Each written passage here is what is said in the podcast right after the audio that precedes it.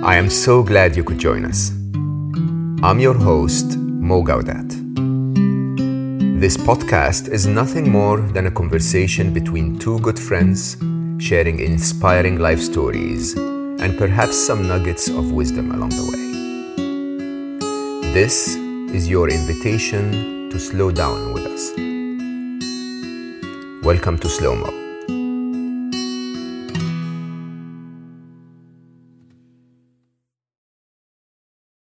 Welcome back. We continue today my mini series on love and romance, which if I had a choice, would probably not be a mini series. We probably need a season or two, uh, maybe a few years to explain everything around it. Uh, but I'm trying to bring you a variety of views because it is a very complex topic. And we've oversimplified it to sort of dating techniques and pickup lines and all of that weird stuff that humanity normally does to just get a shortcut. Love and romance is really all about finding a relationship that fits. And my guest today is Annie Zimmerman. Annie is a PhD, a psychotherapist. Uh, she uh, decided in 2021 to start sharing her insights from the therapy room on Instagram and on TikTok with a very clever uh, name, I would say, at your underscore pocket underscore therapist. And, and really, uh, in a very interesting way, she avoids all of the clever gimmicks of love, dating, and romance, and really focuses on the uh, psychology side of it. Uh, I am an avid follower of Annie's work, and I love uh, how she delivers the messages in a no nonsense way, if you ask me. And so I asked her, and she was kind enough to come and be my guest today on the podcast. Uh, this is going to be a conversation that might be confrontational for some of us, uh, because I'm not going to shy away to ask the tough question. But believe it or not, it's better to confront some of our issues than to end up in the wrong relationship. Uh, Annie, I'm so grateful that you joined me. Thank you so much. Thank you. Talking about relationships and love is my favorite thing to do. So I'm really happy to be here. Yeah, it's it's my least favorite thing. No, it isn't. I actually I actually love the topic, and and I have to say it is, in my personal view, there's nothing more beautiful than finding the right the right fit. But also, there's nothing more painful than being in a wrong relationship. And so, if you'll uh, if you'll allow me today, you, you, know, I've been trying to write about the topic for quite some time. I'm on my seventh attempt. Wow. Yes, I never publish anything unless I'm convinced of it. So I wrote a book called Finding Love six times so far. I'm on my seventh attempt now. And I don't know if I'll ever publish it, but I feel that the main reason why we're struggling, of course, is because the the market, if you want, is very different than what it used to be in the 60s and 50s and so on. But also, I believe it's because of wrong advice, because we get told to behave in ways that end up bringing us unhappiness, uh, complexity, lack of fulfillment in our life. And so, if you'll allow me, I will be asking the questions as a man. Okay, knowing and clearly telling everyone that uh, everything we talk about here applies whether you ask it as a man, a woman, straight, or gay.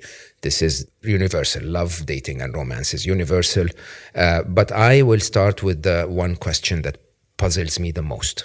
Why do good girls date bad boys?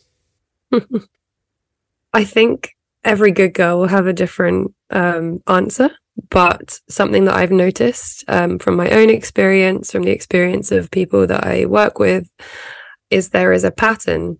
When you are a good girl, you are a people pleaser, you're very careful about coming across in the right way and making sure that everyone's happy with you. You're very attuned to performing and what people want from you and what people need from you. Um, because I think fundamentally you're afraid that people won't love you if you're messy or bad. This tends to come from a specific trauma pattern of not feeling like you can be your full self with your parents. You have to perform, you have to be good and well behaved, probably because you feel that your parents couldn't tolerate you being angry and upset and naughty you you must have worked out and cleverly adapted that when you're good your parents treat you better And this means that then when we go into our adult relationships, we end up doing the same performance and we have this core belief that people will only love us if we're good. And then we are then often attracted to the types of people who are similar to that pattern in childhood who aren't giving us consistent love. So when we say bad boys, really we mean people who are emotionally unavailable, who are inconsistent, who sometimes make us feel amazing and then stop texting or ghost or um, treat us badly. And that inconsistency for a lot of good girls or good boys probably feels quite familiar. So we're drawn to that pattern because it feels like the kind of love we experienced as a child. Even though we might know on paper that it's not good for us, we're still drawn because on an unconscious level, as humans, we're driven to repeat our childhood relationships until we heal them.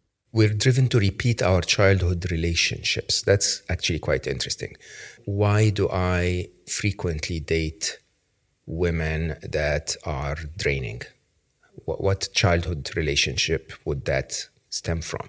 What draining relationships did you experience? Draining, either being very needy, being very jealous, being very mm-hmm. attention seeking, being unable to give me the space that I need. I mean, my life as a corporate executive was very demanding, but my life as a creative has that has those peaks and troughs in it where mm. you end up in uh, waking up at 3 a.m wanting to write something and that doesn't come with you know uh, going to parties or whatever. So basically uh, the demand on on the change of my life so that i become a lot more available at times where i can't not giving me the space not giving me the you know i mean it it it has been a pattern that was very clear for me in the past. I i mm. don't know what kind of childhood relationship would lead me to want that in my life i guess i don't know your childhood relationships but does it feel familiar in any way to something you experienced before of a, of someone who was draining or who was demanding of you hmm my parents were quite cool actually i don't mm. i don't hmm. know i mean it could it could be it could be more of my i don't know i mean this is not a therapy session but i'm, I'm hmm. wondering mm. what, why because the, the other side of the question is why do men sometimes date difficult women or gold diggers or the b word or whatever right?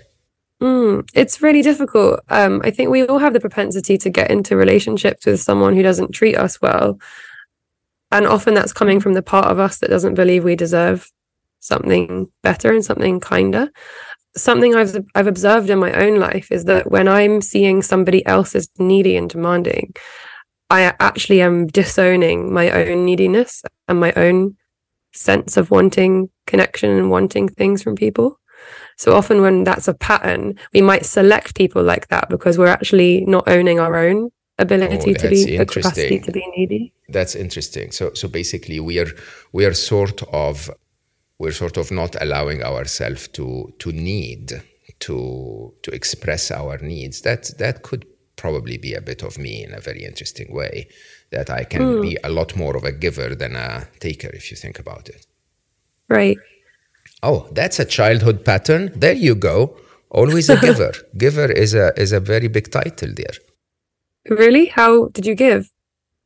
Oh, I, I, I always, I mean, I ask for very little in life, but I always will give whatever I have. I mean, that's definitely, and I don't regret that. I don't ever plan to change that. But even to people I don't know, I think I'll probably receive 400 Instagram messages saying, saying I, I need your money, whatever, uh, you know, in the next week after this podcast. But, but I do, uh, you know, get quite a bit of joy from giving. Yeah.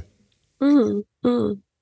But I think this is really common with people who are who are care in a caring kind of role that they are so good and get so much pleasure and joy from giving, but they don't know how to ask. And it's a really common pattern I see in like an avoidant. I don't know how much you know about attachment theory, but you have the avoidant who is feels always demanded upon and denies their own needs. And then the anxious who has lots of needs and is quite demanding. And these two find each other because they are making up for what the other one lacks. And the avoidant person actually, it feels like when you're feeling avoidance, it feels like the anxious person is just demanding all your time and wanting so much more of you than you're able to give. But actually, often they become more anxious by being with you because you're projecting your neediness onto them. So too much anything out of balance leads to relationship disharmony. So too much giving and not enough asking leads to an imbalance where you feel really demanded upon, but you're also not really getting anything back. Let's cover those attachment styles. I mean, I, I would be surprised if anyone doesn't know them, but maybe some of our listeners wouldn't. So there is avoidant, there is uh, anxious, and what were the other two? Then there's um, fearful avoidant, which is uh, exactly, kind of a combination yeah. of both, and then yeah. secure. Mm-hmm. Exactly, exactly. So explain those a little bit. So secure, there is secure attachment styles and fearful um, attachment styles, and then avoidant and anxious, or? How does it work? So that so it's kind of on a spectrum, like a cross. Yeah. yeah. Um, one spectrum is anxious, and one spectrum is avoidant. Okay. Um, so if you're high in both anxious and avoidant, you end up as a fearful avoidant. Um, but ah, fundamentally. Okay attachment style is is really and this has been shown in so much research and evidence it's formed in your first kind of 2 to 5 years of life based on the way that your respond your parents respond to you the idea is that if your caregivers are always present emotionally and physically you learn to predict that people will be there for you and you feel much more comfortable and secure in your relationships and those people tend to go on to have much more secure adult romantic relationships and friendships. If your parent is inconsistent, so sometimes they're present and other times they're not, sometimes they're really warm, sometimes they're cold, that inconsistency creates anxiety for the baby. And they learn that if they turn up their emotions a bit more and seek attachment yeah. more that they get their needs met so that's the anxious attachment someone who is a bit more clingy for example or a bit more needy um, we use that as kind of a derogative but really it's a way of getting that attachment need met is to cry a bit more or to ask for things and and demand more of the person and then if your parent um, it just really fails to show up for you and just really isn't present that much um, you develop avoidance, which is where you basically just switch off your attachment needs because there's no chance of them being met. So you become hyper independent. I don't need anybody. I can deal with this all on my own. I don't have any needs. That must but be really me. underneath. That absolutely must be me. I remember my parents were constantly uh, wonderful in every possible way. I think, but but I, I definitely am completely independent. You know, it would be mm-hmm. wonderful to have someone around, but you know, yeah, I mean, it's it's not a big deal if I don't. Mm. And how does that impact your relationships? Do you think? yeah, become very picky. at, the, at the beginning, I mean, remember my, my, my love story started with my marriage, 27 years of to one, to a wonderful woman. And, and then, you know, you go, go through those phases where you have no experience whatsoever. And so you end up in a very, uh, tricky place uh, very quick very quickly very often very repeatedly and uh, yeah and then with experience you start to learn to be very picky so most of the time i break up before i even date so you know it's like oh mm. you're wonderful oh my god you're so sexy but not for me right and i think mm. that kind of um, i don't know. I, I think i prioritize my sanity over my uh, need for a companion. If you know un- mm-hmm. unless i find the right companion which every now and then happens it's really not worth my uh, my effort basically Mm. So what are, is are it? We, are we doing therapy in front of hundreds of thousands of people? I think we are, but only if you want me to. Maybe you should be asking me the questions. I fall too easily into. I just get really interested. Um, yeah. Are, we, are you going to charge yeah. me at the end, Annie? Oh yeah, good, good, good. I like that. no, this is free for you. are we are we saying that it's always a result of childhood. I don't like to be a, a cliche as a therapist um, because I think our present experiences are just as important as our childhood experiences. And some people come to therapy and they need to talk about the relationship they're in. Um, but almost always, you can map back patterns eventually to things that happen in those early years. They might not be hugely traumatizing. They might be very small things like mum going back to work you know, that's a very normal thing that happens. But for a baby, they lose their primary attachment figure. So it doesn't always have to be a big trauma, but often, more often than not, I believe that your your childhood patterns absolutely shape your adult relationship. So to in order to understand what's happening in your relationships, it's so helpful to map back and to understand where it's come from because then you can realize unconsciously what it is you're drawn to, why, and then how to do something differently. So give give me a few examples. So we spoke about you know the attachment to the parents lead to the attachment style as an adult. What other childhood experiences should people reflect on to try and understand how they behave in a relationship?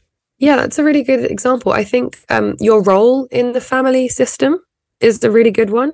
Um, so we talked about good girls and bad boys, um, but you know you have often in sibling roles as well. You have the good one and the bad one, or the the responsible one and the misbehaving one.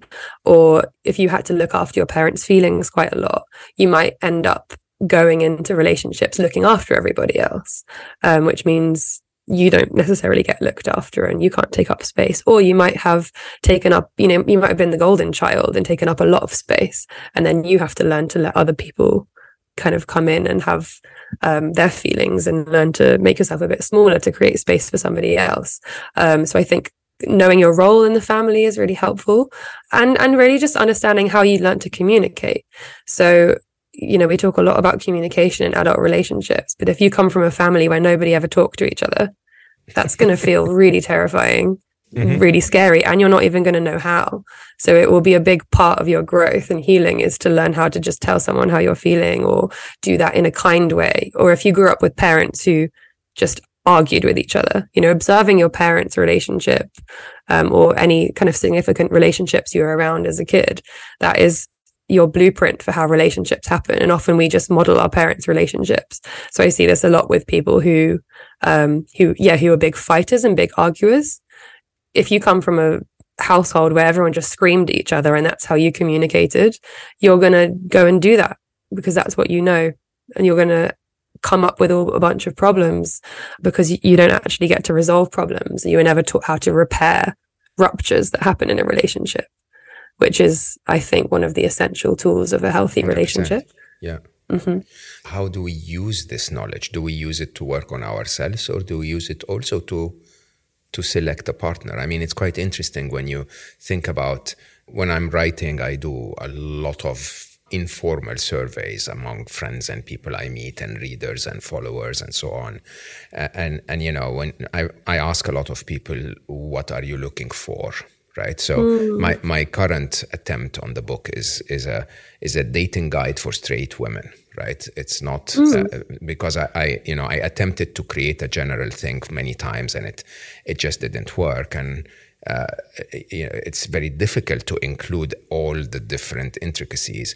And so, you know, when I ask women, what are you looking for? I will tell you openly, I've never had someone that told me I'm looking for a partner that doesn't have childhood traumas but, but but it seems from what you're saying that probably uh, regardless of the color of their eyes and their height and their financial income and what have you, uh, just not having childhood traumas solves the whole thing. Yeah, I think so. But, you know, there are also people who've faced immense trauma and who've been able to grow hugely from it and who might even be a better suited partner because they're able to they, they know pain and they're able to empathize with you and they're able to to share and be vulnerable. Come on, so, I had I had hope for a second, Annie. Now you're saying no, that that wouldn't work. I, as a therapist, I'm not supposed to give any rules, or I don't feel it's right to give rules. So that's, saying that's the part yeah. about therapists I like the least, by the way, because because you yes. know the answer, so you might as well just throw it out there. I'm not going to sue you. I don't, yeah, I do. I know the answers. I know how to ask the questions. Um, I don't think there are any answers. I think you could find someone with the perfect childhood who's not well suited to you, and you could find a very traumatized person who's an excellent partner. Um, so I think you know, asking on a first date, "Oh, did you have a childhood trauma?" and that means exactly. That What's a good match is probably not your wise. parents. Yeah, actually, yeah. Why, why why first date at all? I just I should just send her to you you know yeah exactly to be honest one criteria is have you had therapy which i think for a lot of people is a sign that someone is open, that they've worked on themselves. That that might be a good start if you're looking for a, the kind of partner who's able to to be self-reflective and communicate. So, so, so, so let's keep keep in, in that space of uh, of what we're looking for. What what should we look for? It's an impossible question for me to answer because I think there is there's what we're consciously looking for, and there's what our unconscious is looking for, and these two often aren't looking for the same things. They're often in conflict. So a lot of people that I know are looking for a big love, right? They're looking for a healthy relationship with someone who chooses them, who has the same values as, as them, who they're attracted to, who they can share a life with. And then what they actually keep going for is someone who um, doesn't text them back or sometimes ghosts them or treats them badly or makes them feel small or you know doesn't have the same values as them and has a different plan for the future from them um, so i think um, what you're looking for is all well and good you know we all come with these lists of green flags and red flags and you can be really intentional with who you're looking for but if uncon- your unconscious is much more powerful than your conscious. If your unconscious is trying to look for um, a partner who resembles your parents or or is looking for some sort of pattern that you keep going for over and over again, um, it's much more interesting to me to try to understand what your unconscious motives are so mm-hmm. that you can start to change them. And then you can find a partner who's in line with what your conscious mind wants. Does that make sense? Yeah, but I mean, it's it's almost impossible because it is called subconscious, right? You you don't you don't mm. really know. I mean, one of my my best best friends and, and who was a guest on this podcast, an in, incredibly successful, attractive, incredibly purpose driven and intelligent woman. Yeah, she ends up in horrible relationships. Uh, you know, and she spends money on them, and you know, they're like truly bloodsuckers in every possible way. And then every, mm. almost predictably, every few months, she will text me and say, Mo, I can't take that anymore. And I'm like, yes, darling, that you should have never taken it at all. And, mm. you know, hmm. and, and that, that keeps repeating in a in a very mm-hmm. interesting way and she's aware of it and most of right. most of yeah most of my dear friends who struggle with relationships are aware of it i am aware of I should not be with someone that drains me, right? Uh, but then, you know, it's very difficult to get a step deeper and say, oh, hold on, here is my exact sifting criteria, and here is my exact mm. list of mistakes that always put me in that corner. Mm. Mm-hmm. Can you start to kind of question what your unconscious motivations might be for picking someone if that's a pattern?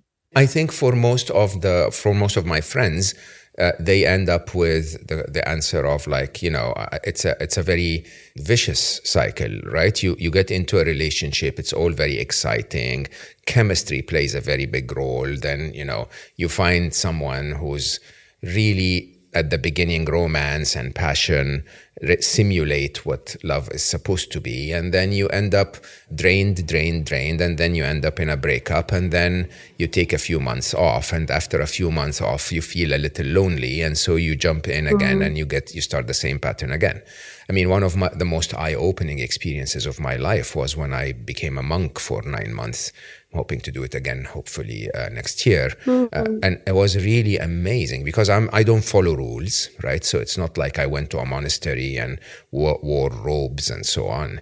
I, I became a monk by defining a few things that I will remove from my life and a few things that I will add. And one of them was. Um, you know, um, basically uh, sexual uh, encounters in any form, and and I went on platonic dates, and oh my God, the clarity I mm. had at that time was just incredible. What was like, the difference? The, the difference is I had I had I had no expectation whatsoever, regardless of how attractive and cute and romantic. I mean, you know how wonderful you women are. So you know you end up you end up in front of someone, and I think the reality is when you're in that dating situation, you you're sort of looking for everything wonderful about her. uh, mm. you know, ignoring the red flags because there is so much wonderful to enjoy. Mm. And then, and then, you know, when I when I was a, a monk, you know, June was the time frame. So, yes, uh, I would still I would still be looking for the wonderful things about her in the first couple of times we meet, but the fir- but by the third time, because June is still several months away, I go like, oh my God, I how could I have ever lived with those red flags, right? And it's mm. quite interesting when you when you when you remove that idea of yeah, I need someone in my life and replace mm. that with I need the right one in my life and I won't accept any other way, uh, that you become a lot clearer around who you can let into your life. Yeah, I think you're right. And I think one of the things about modern dating is there's so much fear that yeah. stops people being able to act on and really hold that question of, but is this person the right person? Because they're so afraid of not finding anybody at all. So they end up, you see the red how, flags. How can that be? How can that be? I mean, when you really look at the dating environment, there is there is so much on supply. How can mm, that? But we're in a scarcity f- mindset. I think where the the way that dating apps have been set up, it's um, although it feels like there's this almost infinite pool of people, it also feels um, that you are completely you can just be tossed away. Um, so the stakes feel higher. Mm. People are much, people are settling less. And I think that creates a scarcity because anyone you're with, there's a fear that this person is just going to go out and find someone better because there's an infinite pool out there. So I think that creates a real fear of abandonment and a fear of rejection also that, that you're just going to be left and mm. so they'll find somebody else. So, so how, what does that trigger? It triggers, uh, like that idea of it's not June, I need to lock them down within the next three days. Exactly. Yeah, like oh, I found somebody with one with some wonderful traits. There are some red flags. My intuition is saying maybe they're not going to be right for me, but I need to cling on because they might leave me. They might find somebody else, mm. and I might not find. It's really also about that self esteem and that that in a knowing that you're going to find somebody. A lot of people are just so terrified that they're not good enough that no one will ever love them. That as soon as someone with some wonderful traits shows them interest, they kind of settle out of fear of not mm. finding anything better or not not like holding hope for themselves of a love that really is meeting all of their needs. Yeah, believe it or not, that was the core of what I'm building my book on finding love, basically. Right. The, the, economics of it. The economics of it is that the almost certain way to not find someone is to extend your cycle time from one date to eight months.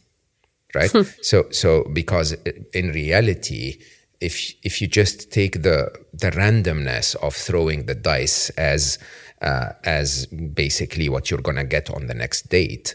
The idea is that you're eventually going to get double six, but you have to throw the dice enough times. And every mm. if if the if the cycle duration of every time you throw the dice is eight months, uh, which is you know we meet we go on dates we fall in love we you know we break our hearts we separate we take some time for quarantine and then we start again that eight months is optimistic, then by definition, how many eight months do you have in your life? And how many eight months later will you be, mm, you know, deflated and disappointed and, you know, and settling or, or angry? It's a really, it's a really interesting point and I'm going to ask you or talk about something maybe. Challenges that. This is my podcast, Annie. This is my podcast. I should be asking. Go ahead. It is, but I have a, I um it made me think of your I guess theory or ethos of playing video games and playing the video game not just to get to the end and reach the goal of winning, but to explore and to to improve your skills and to be curious and to play. And I think if we go into relationships thinking, okay, I have to find the one, the end goal, I'm just going to go on lots You're of first dates. On. Yeah.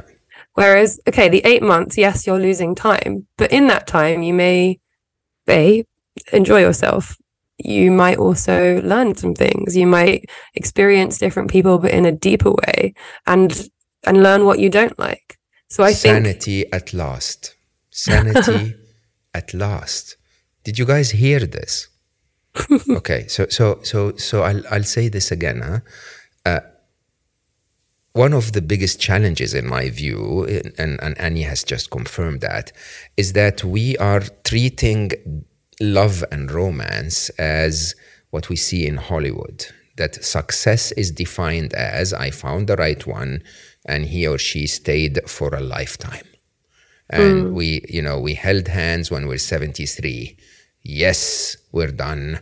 Objective achieved. But, uh, you know, could it be that the objective of love is to love? Could it be that the objective of dating is to date? More interestingly, and you're so spot on, could it be that the objective of frequently meeting many people is to know exactly who you are and what you're looking for? And could it be that there is a skill that you need to learn so that when the actual mm. right person shows up, you manage to keep them, you manage to understand what they need? Okay, I summarized what you said. Now expand on it, Annie, please. Well, no, I, I'm I'm completely agree with you, and I think I talk about this in my my book. It's about reframing what out? success. Uh, J- January 11th. January 11th. Yeah, it's your pocket therapist. What, one one one one yeah. was that a deliberate choice? Uh, no, it wasn't. But that's a an angel number, isn't it? It really is an angel number, and and uh, and is is it available to pre-order now? By the way. Um. Yes, it will be at the end of September. Yeah. Yeah. Okay, so we're recording a tiny bit be- before end of September, but by the time you guys hear this, it probably is about time to pre-order. So look for exactly. uh, your pocket therapist. I think it's a yeah, very, but it's it's all about uh, a guide for mental health, but also for relationships and dating, um, and really condensing kind of deep and complex complex topics um, into a kind of pockety, bite-sized, easy to digest way. And I talk about what failure and success look like in relationships. And yes. because, as you say, this Hollywood, you have to find the one, you have to get married, you have to have kids and be with them forever. That's that's success and anything else is a failure. And I think we have this idea that if you date someone for eight months or a year and then you break up, you failed because you haven't achieved that long term love. But it's not a very present in the moment way of living life because you've loved for a year and yes, sometimes it might have been painful and they might have not been the right person for you long term. But in that year, I'm sure there were lots of beautiful, cherishing moments. And you might have just learned a lot about yourself and what you want. And you might have experimented with communicating or um, learn that you need to learn to communicate. And anything that happens in that year of failure is actually growth and is actually probably um, been successful in some ways if you reframe what success in relationships means. Yeah, it is. That's such a beautiful way of looking at it. So I, I actually openly, I, I wrote that in one of the drafts of, of uh, Finding Love that, that I've married Nibal uh, and, you know, loved Nibal for 27 years as my uh, plus one, if you want. And, you know, does that count as failure that we broke up? Absolutely not. Mm. You know, I I recorded uh, my uh, episode with Matthew Hussey with uh, Shelley uh, in the room, which is truly a soulmate for me, an ex now, but a wonderful, wonderful, wonderful experience in my life, wonderful view of a world that I never understood. You know, and and it's really quite interesting with everyone. I I wouldn't want to mention every name, but almost everyone that came into my life made me the person that you know today, right? Made mm-hmm. me realize things about me, made me realize things about others, the people that I attempt to teach, made, made me realize something about love itself. And isn't that amazing when you really think about it? But, mm. but the mm. problem, Annie, is that especially uh, women, probably more than men, will say, but hold on you know i have biological clock i have pressure i need other things and i need a child and i need a family and i need security and life is annoying and you know someone needs to be there for, so that when things go wrong and change the light bulb and, and all of that stuff. So so what you, what would be your answer to that?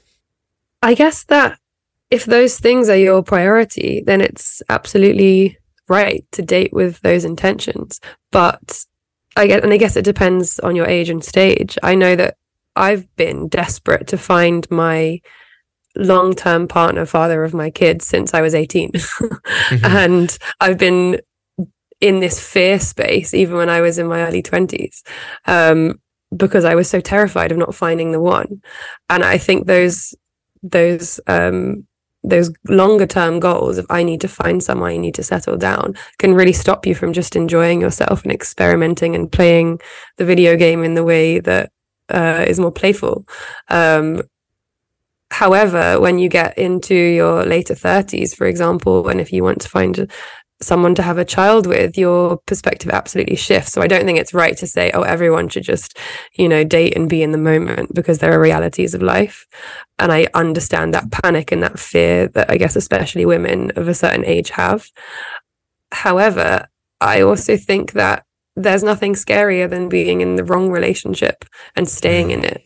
Mm and that as well as exploring with different people, it's also really important to know when to leave, even if that is in conflict with your longer term desires. I see a lot of people in their late 30s who are staying in relationships that aren't right for them because they are so desperate to have a child, which I totally understand. Um, but they're not happy. So I think happiness should prevail over everything. And if ultimately you end up doing things at a later age from what you want, but that's enabled you to find a relationship that's better for you, then we shouldn't be motivated by these time frames because I think they can really hold us in a kind of prison. Do you believe that? So you said happiness is is the primary target in a relationship uh, or one of. I, I know that you probably mean one of, but uh, but let's talk about happiness itself. Do you believe that happiness is sustainable over a long time? I mean, one of the things I wrote about again and didn't publish is that the idea that the dream that Hollywood and Bollywood and Disney, an establishment that I refer to in my work as Disneywood, mm-hmm. they what the dream they sell to you ends at the first kiss. And it's quite mm-hmm. interesting when you mm-hmm. really think about it because everyone who's ever been in a, in a real relationship understands the real work starts after the first kiss, right? Right. And, and, and so the question then is, is it an achievable target at all to find someone that you can be happy with over the long term? I don't know. Happiness is a feeling, isn't it? It's it's, yeah, it's something that can being. be fleeting. Yeah. Mm. I don't think that a relationship can be the sole source of happiness in your life if you yourself are not content in who you are and in your your aspirations and your daily life. I think we need to be, you know, Esther Perel talks about this. She writes a lot about love and relationships, and uh, she talks about how one of the struggles with modern dating and modern love is that we're looking for one person to fill all of our needs that used to be filled by community and a village. And now we're looking for one person who can be both our you know, our best friend and our financial partner and live together and talk to about all of our problems and hang out with all of the time and have sex with and raise a family with, which used to be needs that were split into different people and different communities. But now we now need one person for that, which is an impossible ask. So I, I think when we think about happiness in those terms, we need to find happiness in our own lives. And it's such a cliche, you know, you can't love someone else before you love yourself, which I don't necessarily agree with because I, I think we do heal through relationships too. And I think relationships can provide a huge amount of happiness um, and security, which is really a lot of the, the things that a relationship provides that other things can't, is that security and stability. But ultimately, we need to um, be content in ourselves in order to be able to take nourishment from a good relationship. Otherwise, it will never feel like enough and it will never fill that void and that hole in us if we're using the relationship like a vampire to, to you know, feed off. Yeah. So, so I think it's, I think happy, yeah, happiness is maybe the wrong way to think about things. I guess a relationship should provide a sense of safety first and foremost and security and together and connection and vulnerability. And if you have those kind of fundamental foundations, you can co-create a happy life. I think largely happy life. But my question would be, would that last forever? I'm, I'm trying to assess as an as an annoying blunt engineer if the dream is actually valid to start. Mm. What long love that lasts forever? I think love lasts forever. Uh, I think love mm. lasts before you before you meet and after you leave. But uh, but uh, you know that was one very complex chapter that I had to to scrap from from attempt number five, which was what I called the the spiritual field theory, an analogy between quantum physics at a very deep level of understanding of quantum field theory, to try and say that love existed even before you were born. Your love for everyone that you were going mm. to love always existed. You just tuned into it at the right moment, and it will always exist even if you try to shut it down. Love always mm. exists, but but I think relationships. I mean, I, I I openly say that I fell in love with Nibal, my ex-wife, many times, six times to be very specific, right? Mm. But I fell in love with a different person every time, and and it's mm-hmm. you know it's almost and and we broke up when when the seventh time didn't work, right? But uh, but the mm. idea is that is it even possible to keep renewing that lease over and over that way? Mm. I think it is for some people and it is it isn't for others. I think a lot of people stay in relationships for their whole lives and they're miserable. Correct. And we call this success. And then other people get divorced and remarry and remarry again and remarry again and and find different loves. And we call this we judge this, don't we? We call this failure. Mm-hmm. So I don't think rules or any sort of time scale for a relationship to you know, it doesn't matter how long it lasts, as long as it's giving you something that you're benefiting from right now. You know, if you break up, if you get together at 20 and you break up at 60 and you end up divorcing, obviously that's really painful. But that doesn't mean the relationship wasn't worth being in for that time. Yeah. I mean, Esther Perel herself also speaks about that the, the two side of uh, sides of us, you know, the need for adventure and the need for stability and how those two compete. Right. And yeah, and, and, and the idea that uh, once again, I mean, my, my, my, I think the reason why I kept uh, canceling uh, Finding Love is is because I'm so blunt that it upsets people who are fragile, and the idea, honestly, is that we have to admit that each and every one of us goes through that flip flop of I want someone for a long term in a stable relationship. It doesn't have to be mm. too exciting, but it can it should be safe and reliable and so on. And then, ooh, look at that one. She's cute. You know, I want I want adventure. I want to go and feel that romantic rush once mm. again. I, right. And by the way, when I say she, it also applies to many of mm-hmm. my lady friends. You know, my women friends who who will tell you, yeah, I'm, you know, I love my partner or I love my husband, but I think, you know, I'm in my early 30s or mid 30s and I want to live life and I want to explore and I want to see this and right? And and it's quite an interesting struggle almost by design of our DNA that that we just keep keep flipping uh, back and forth, which mm. sort of at the beginning sort of felt like a Gemini for me because I'm a mm-hmm. Gemini, and then I realized no, that's almost everyone. Yeah, it, it made me think of polyamory, and I guess previously there's only been two ways to do a relationship. You're either together and you're monogamous, or you're uh, you're having an affair, basically, mm. um, or you're, and you're not together, or eventually you're not together.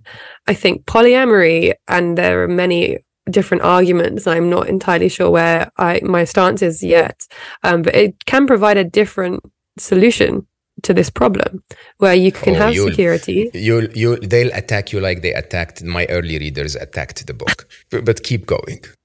Oh, well, yeah, and I, and I understand it's really threatening, and I understand for a lot of people it's very triggering. The idea of being in a polyamorous relationship, and it's not for everyone, but for some people who really struggle who want the security but also really struggle with commitment and struggle to choose only one person there is a different solution which is something a bit more flexible and that can be different for everybody but something where both of those needs can be met both security and adventure as you said. You'll be amazed how many of those models are out there. So, so again just because i'm a hyper organized engineer I, I i searched right? And it's so interesting that the same people that will tell you, oh, I'm, I'm disgusted that someone would even be able to touch me and then touch someone else, you know, hooked up with 20 people when they were in their mm. 20s. right? And Right. and you know, I'm, I don't mean that. By the way, hooking up is a bad thing. If if your objective when you're in your twenties is to explore and learn and find out about yourself, great. If if your reason is insecurity and constant need for reassurance, then hold on, something is wrong. There's nothing inherently hmm. right or wrong about any relationship style, but I listed the number of relationship styles that are highly acceptable, believe it or not, more successful than the traditional model, and it's staggering. It's staggering mm-hmm, how, mm-hmm. I mean, so mm. think about it this way statistically, people under the age of 30, 75% of the people under the age of 30 had some kind of a friends of with, with benefit uh, relationship that they considered successful. Okay? 75% versus 50% that opt out of marriage is actually saying that that re- relationship is considered a wonderful relationship by more people than those who are actually experiencing the traditional relationship. And the examples, the number, I had a, a friend of mine who was married and loves his wife and then realized he was bisexual. And she basically said, okay, you can, you don't, you don't touch any other woman, but you're free to do hmm. whatever you want with men. And I'm like, hold on. There are situations where relationships start to become defined based on the couple's needs. And I think that rigidity of no, no, there is one way to what they call it, skin the cat. Yeah, it mm-hmm. is is causing a lot of challenges because a lot of people are trying to fit something within a, a mold when it's really not designed for the mold sometimes. Right. And I think I see it a lot in young people who are dating and they think, oh, well, there are all these rules. And only if the relationship is adhering to the rules, um, is it going well. So they have they have to be exclusive by a certain time and they have to be in a relationship by a certain time and then oh it's too soon to meet the parents or it's too fast to move in together or too soon to you know it's been two years so we should be living together you know all of these rules and it just stops you from being able to be in it and feel what's right for you and that person um, and i think monogamy can be the same it's a rule that we've all just I am monogamous. For me, it doesn't work. Um, for me, I find polyamory makes me feel insecure in my relationship, and that's fine.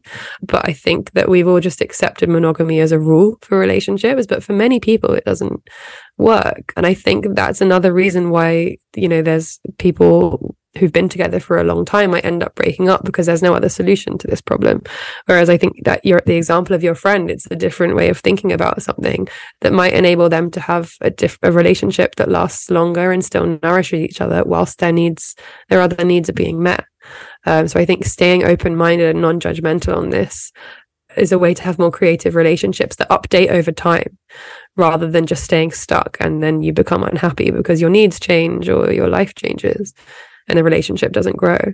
Do, do you think there is a cycle that if we miss, it becomes beyond uh, saving? So, so it's quite interesting that the couples that that I surveyed or had a conversation with that spotted a change in their being in their own design over time because we all change over time and then started to work on it early are the ones that continue to enjoy a very connected relationship but of course honestly very few do that. And when they and when they miss that and you know start to argue and then start to not feel connected to each other and so on do you think it's it's possible to repair what has been brewing for a very long time?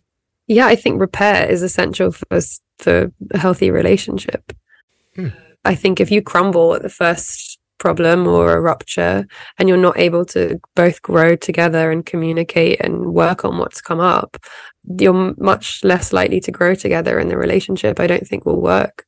Are you a couple therapist? I'm not, no, but I would love to be um, because I think a lot of before before you make that wish, do you do you know of any couple therapy that ever worked? Um, yes, I do. Well, define work. If the couple It's don't, like the- you if know, the couple they- decide they- to split up, has it worked? They, they they met the therapist and then they went back home and, and went, oh my god, I missed you so much. I forgot everything that you ever said. You're amazing. Let's start over. I'm not sure forgetting everything would would mean that it's worked, but I, absolutely think that you can work through problems together. But, but by the way, a disclaimer here. I'm just being uh, uh, provoking. Okay, uh, yeah, therapy works. Go go ahead, Anya. I'm sorry. well, have, have you found couples therapy hasn't worked? So again, the blunt, blunt, blunt engineer in me will say that the percentages, the ratios of success are actually quite staggering, right? Uh, it, it, of course, it depends on when you go for therapy. Huh? If if you're so in love and something is not functioning, and you know you go and work on it, then amazing, right? You need ad- external advice. Sometimes, by the way, just by talking to a reasonable friend, it's a, like a subset of couple therapy, right? But to, both of you talking openly, both of you hmm. seeking mm. advice, both of you trying to make it work. But wait three years of fighting and you know and try to go and, and reverse it yeah the ratios of success you know the probability mm. of success of course it's possible but it it's really really low uh, low you know stakes if you think about it and and the way, the reason I say this is because I I actually tell tell people frequently don't let problems grow into massive mm-hmm. mountains because right. you know normally the trigger is just one thought or one behavior or one sentence mm. that was said and then give right. it 3 years to brew and you end up with like 400,000 mountains of issues exactly what i think needs to happen from really early on and couples therapy i guess can help with this again if it's early enough is if if you don't talk about how you're feeling you act on those behaviors. So let's say you said a sentence that annoyed me, and then I went off in a huff and I was giving you the silent treatment, or I was passive aggressive towards you and started, uh, you know, picking you about not doing the dishes. All of this behavior wouldn't happen if I said, actually, that sentence really hurt me. If yeah. it made me feel really upset. Yeah. And that stops all of the kind of marital classic issues that we see in relationships where you're arguing about something so small that's not really about the thing or people are angry and yeah these resentments that build up over time i think if couples together can learn to deal with the ruptures as and when they happen in a really open vulnerable way it stops a lot of the the enactments happening again the same for affairs i think often we demonize affairs and I get why because it comes from it causes a huge amount of pain and ultimately it, it can probably be avoided.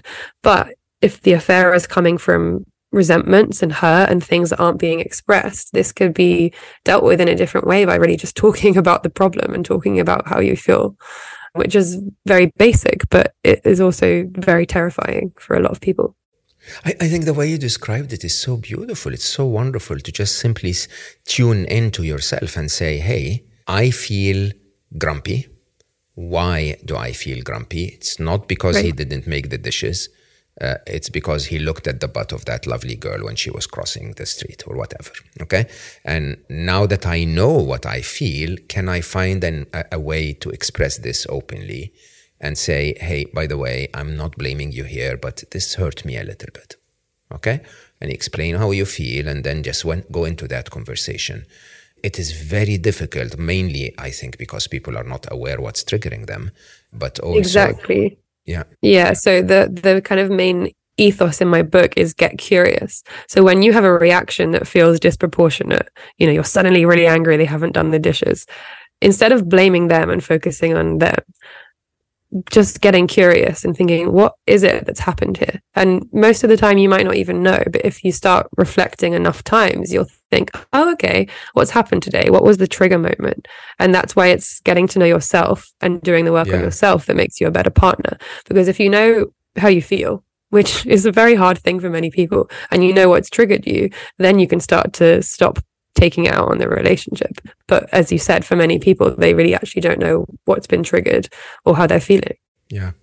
Uh, is, is there a way to actually instruct people or, or skill people in doing that? And, you know, t- taking that pause and actually understanding why mm. something is triggering them? I think it, it has to be retrospective to start with, that you'll you'll have the overreaction, you'll have the behavior, and then you'll think, afterwards, hang on a second, what might that have really been about?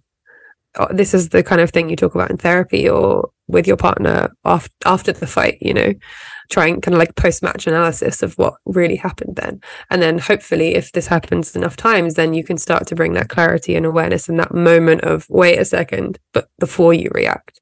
So you start to feel yourself getting really angry about the dishes, but this time you have enough self reflection and it's happened enough times that you know this is probably about something else. So just taking mm. a minute to think, What's this really about before you shout? But it's a very like emotionally advanced skill in order to, to, to be able to do that. And it does take a lot of self work, I think. Yeah.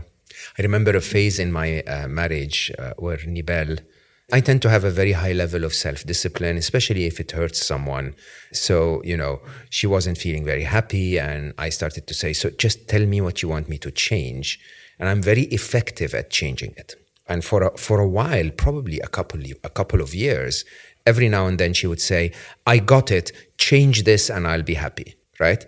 And so overnight I will change it. And you know, I wouldn't ever do it again. I would do it differently. If I if I do something that is in line with what she said was annoying her, I would immediately recognize it and say, I'm really sorry. I know that you told me not to do this.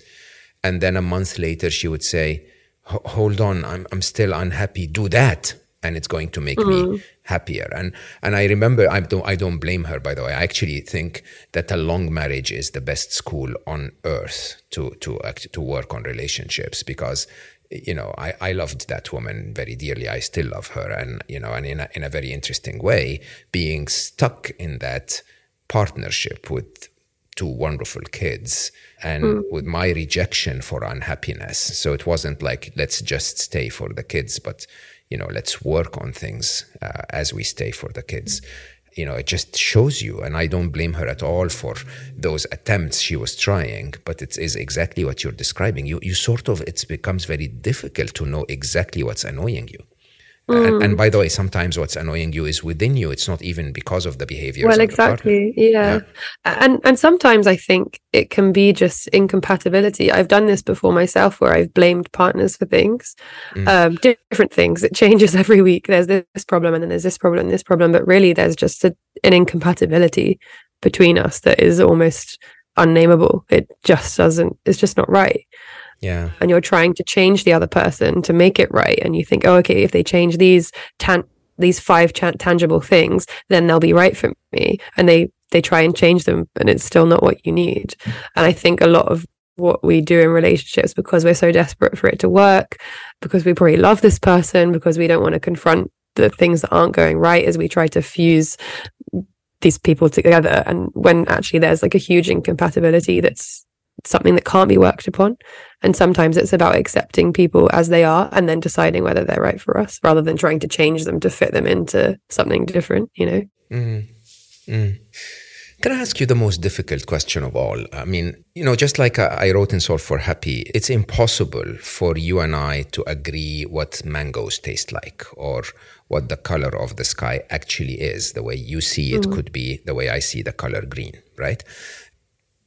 When we say love somebody, I have, again, in my conversations and really looking deeply into myself and different phases of my life and seasons and so on, what does that word mean?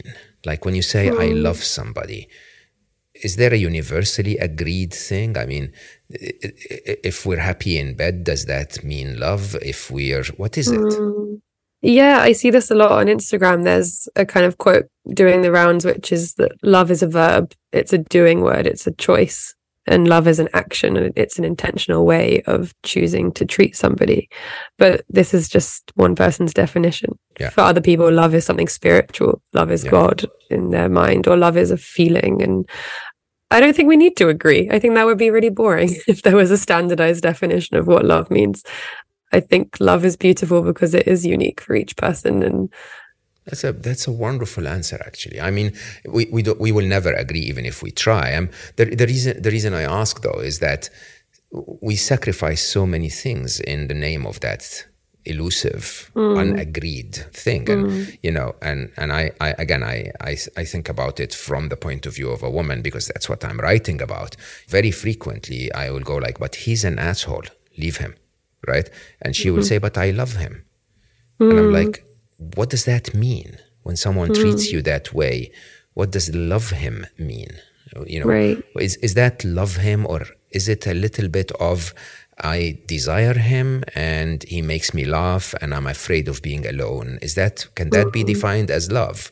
How can someone differentiate within their heart? Perhaps between a love that is worthy of staying and a love that mm-hmm. is sort of an overdose of of irrationality that is based on experiences that you're unable to pin down, just like we said mm-hmm. about understanding ourselves. Right, because I think in that case it can also be attachment, which is different attachment, from love. Yeah. Attachment, yeah. yeah, is that need for something else and what you imagine they'll give you, and that kind of unconscious desire for repetition rather than love. Mm-hmm. But I don't I don't think calling it love or not calling it love changes things because just because you love somebody, it doesn't mean you should be with them. But I think what, the what, idea. What, what did you just say? just say that just again. because you love somebody, it doesn't mean you should be with them. Did everyone hear this? just because you love somebody doesn't mean you have to be with them. Yes, I agree. Or that you that, or that you will ever be with them. By the way. Mm, mm which again comes with lots of pain. Leaving somebody who you love is so painful, or never being with somebody who you love is so painful. But ultimately, it's more painful to be in a situation that is not working. And maybe part of love is letting somebody go. So let's go back to the video game and discuss the pain side of it, right? Mm. I think one of the of the characteristics of the video game is that my if my avatar is shot, all I have to do is to wait a couple of seconds. It doesn't really hurt that much. Uh, and I'll play again, right? Mm. Uh, when it comes to love and romance, I think there are two sides to this. One side is we all know that eventually our hearts will ache. Hopefully not, but there is a probability, right? Mm. Uh, and in a, in, a, in a very open way, I'll say, and there is a way for you to sort of expect that and tell yourself, but it's still worth it right? Mm-hmm. Uh, you know, to, to, to have loved and lived, lived and loved is better than not, not to have loved right. at all, I think. Uh, but the other side of it is the is the sense of, but the other person's heart will break because of me. Mm. If this mm. doesn't work, you know, that sense of responsibility that you're really not just playing with an avatar on a screen. There is another soul mm. in this, and mm-hmm. that other other soul will get attached and will, yes, hopefully get the same wonderful experiences that you will but mm. her or if you're a woman his uh, you know eventual heartache might be very different because of how differently each of you is constructed so so how do you encourage yourself to not be afraid to fall in love when when there is that liability if you want the the, the liability of your own mm. heartache and the and the impact you have on someone else's heartache i think we have to trust in our resilience really to be able to deal with the pain. And I think most of the people who really fear falling in love and fear it ending are people who have had really painful experiences of their relationships not working out or being really hurt yeah. by people or having hurt people. And I think we need to trust that we'll be okay. You know, that comes from like a survival need as a child we need our parents and the yeah. threat of losing your parents is a threat of death because your parents keep you alive as an adult even though it would be so painful to lose the most important person in your life you will survive and i think it's about yes. knowing that the pain won't kill you in the same way it would have as a child and just yeah I, I think you know the question it's like an existential question do we still enjoy life knowing that we're going to die you can you know, if you only have, let's say you're you're going to die at the age of 30, is it still worth living a full life? I would say yes. And it's the same as a relationship. Yes. Yeah. yeah, it's the same as a relationship. If this relationship is only going to last two years, yes, it will be so painful for it to end. And, but you will survive that and it might have been worth it.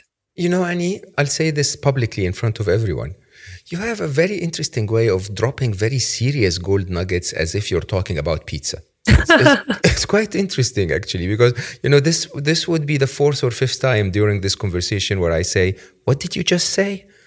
Mm. Right? I mean, honestly, if you knew you were going to die, you would still live. If you knew you were going to feel some heartache, you would still love, mm-hmm. Wouldn't right. you? I mean, exactly going back to my to my theory of uh, of economics and the, the idea of probabilities, my recommendation is if you're single, go on two to three dates a week. Mm. don't extend those dates if the person doesn't meet your requirements or your expectations or your hopes and wishes and beliefs and long list and whatever. Uh, Right. But the, the the action of going out on dates is uh, is like literally going to night school just to mm. learn and understand and find you know. But at the same time, because the joy of meeting someone new and you know learning about someone else's soul really is just so mm. joyful. And so what if it's going to end up with a little bit of pain? Who cares? I mean, Exactly, We should yeah. We should care, but it's not going to kill anyone. No, and I think the more we do it, as you say, and the more you realize, okay, it hurts a bit. Maybe it hurts a lot, but eventually I know that I can survive this, the less scary it becomes. Yeah.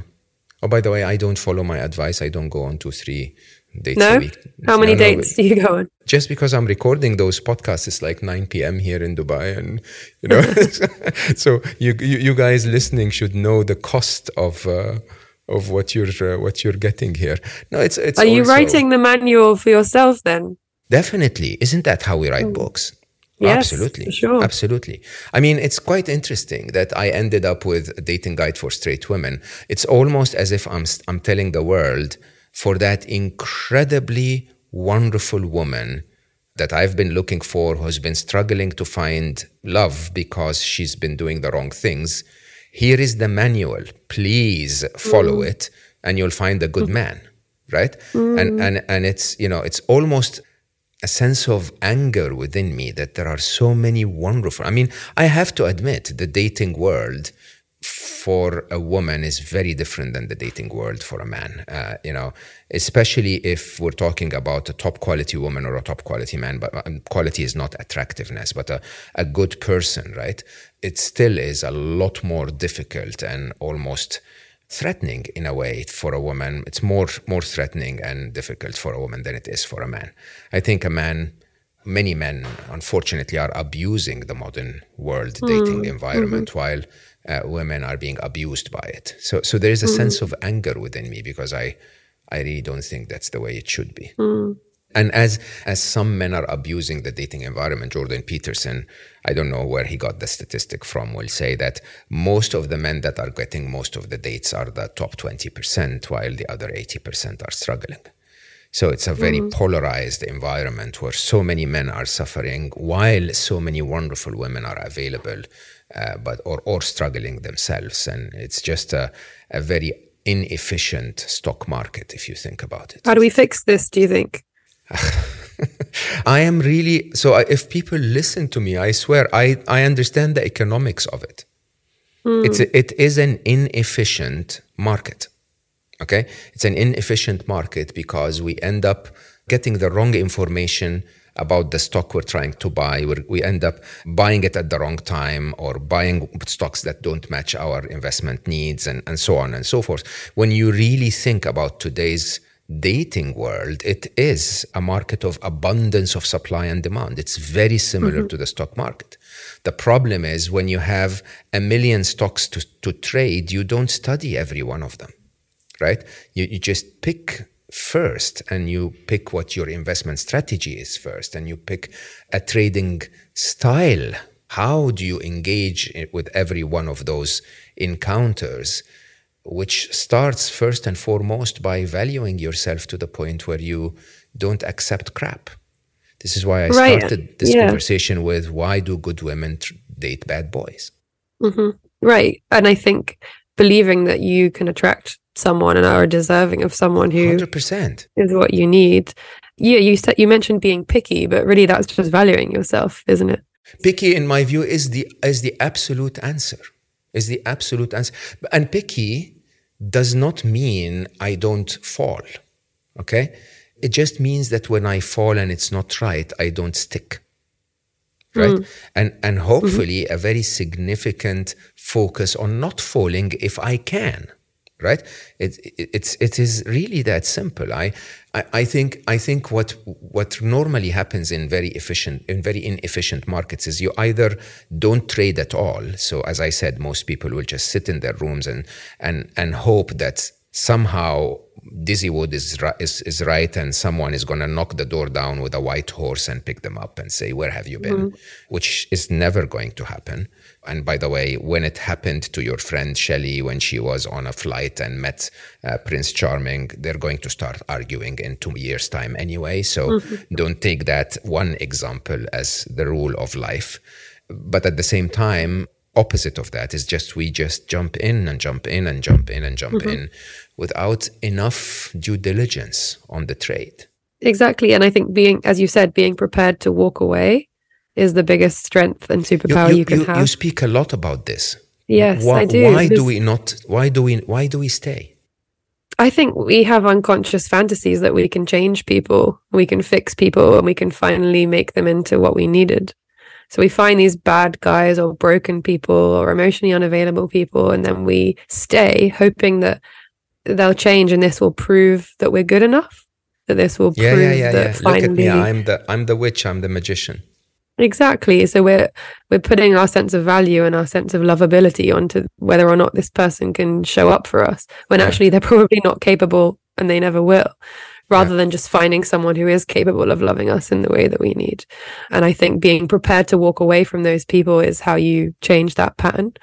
But because we're in this scarcity mindset, and especially a lot of women are already afraid because of this kind of crisis in modern dating, walking away feels really scary because we imagine we might f- never find anyone who's interested in us again. I find that impossible, honestly. I, I mean, again, one of the things I always write about is there is, you know, we, we tend, because of our negativity bias in our brain, to look for what's wrong with us. Uh, and mm. you know, if you if you look at me, there is a lot wrong with me Mm? But there is also a lot right with me.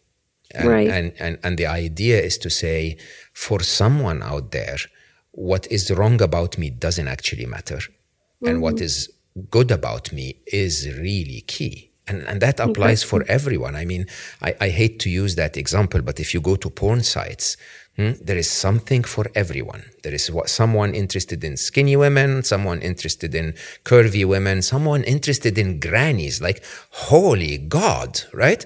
But there mm-hmm. is, there is, there is every woman there is someone for, and every mm. man there is a woman for. The question is, again, it's an inefficient market. We're unable to break through those mathematics and find the right person because of a mindset of scarcity, because of fear, or because of wrong strategy, basically, wrong processing. Mm-hmm. Yeah. And this is why, Annie, nobody's going to read my book. Who wants to talk about? who wants to talk about? I was about love? to say that this means your book and my book. They're going to stop everyone from being afraid and help people. I, I hope so. so. So, so Annie, I, uh, uh, as we spoke before, I, I wanted, I didn't want to talk too much about your book today because I want you to come back if you're uh, open to the idea, and then we actually speak yeah. about the book specifically, not about love and romance in general. Uh, so uh, maybe a um, Christmas or late or December conversation mm. or January conversation would be wonderful. So. yeah, I would love okay that. I love talking to you today. I like the yeah, way you think about things. It's very different from other people, which is it, why you're. It, it, it is working against me in that topic. It worked well in happiness and it's working really well in stress. Unstressable is hopefully out in a few months now. Uh, but uh, yeah, that mathematical economic mindset in love and romance is. Uh, is just uh, it's like come on mo you know you're taking the magic away. Uh, yes but I it's am. also realistic. It's also exactly. true yeah. Exactly. And it's really really lovely to have spoken today. You're so wonderful. As i as i said you keep dropping gold nuggets uh, while not noticing. So yeah if you guys found some of those gold nuggets rewind and maybe listen again. I think there is a lot of encouragement in this conversation that may have passed you uh, as just uh, chit chat. The biggest um, ask I ask of you is if it's not working, don't stay. Right. Truly and honestly. Yeah. Mm-hmm. Thank you, Annie. I'll see you Thank again you in so a couple much. of months. Yeah. And yeah, all, I love talking to you. Yeah. And for all of you listening, I forgot for a minute that you guys were there. So don't hold my therapy session against me. And uh, I, uh, I have to say, I loved this conversation. As I said, uh, there are lots of gold nuggets, so you may want to go back and, and listen. But either way, find uh, Annie at uh, your pocket therapist, your underscore pocket underscore therapist on Instagram or TikTok. Uh, truly, she has that very unusual way of posting videos where she doesn't talk, uh, but it's always very valuable information. And I really love her work. And uh, yeah, while perhaps one of the big takeaways, while love might eventually cause you heart uh, ache. And while most of Dizzy Wood tells us that there is one standard traditional way of finding love, perhaps love itself is the objective. Perhaps the experience itself is what refines us, what takes us through our spiritual uh, ascendance, and what really connects us to the one thing that probably matters most, which is to be able to connect into that spiritual field theory to find love in every possible way. With that, beautifully put. Yes, with that, thank you. With that, I will uh, actually ask you openly now to, you know, I normally say do that stuff that they uh, they do on social media, but this time I will actually say it openly. Go and follow me on my YouTube channel, Mo uh, Gawdat Official. Please follow me on Instagram if you're not, but also rate this podcast on your podcast player and uh, tell others about it. More and more, I'm starting to realize that my fatalist approach of saying my message will get to people when it's supposed to get to people is probably a little bit laid back because just by asking you to subscribe and and tell others uh, might actually impact uh, the spread, the rate of uh, of spread of that message quite significantly. So kindly do your part and uh, allow me to continue to grow this uh, it would make a big difference to me. And while uh, we continue to talk about love and romance, uh, this is just one topic that I think is important in your life today. Uh, other topics require you to slow down a little bit. And I know life is busy, uh, but it doesn't really matter how uh, busy you are this week. There is always a tiny bit of time to slow down. I love you all for listening, and I see you next time.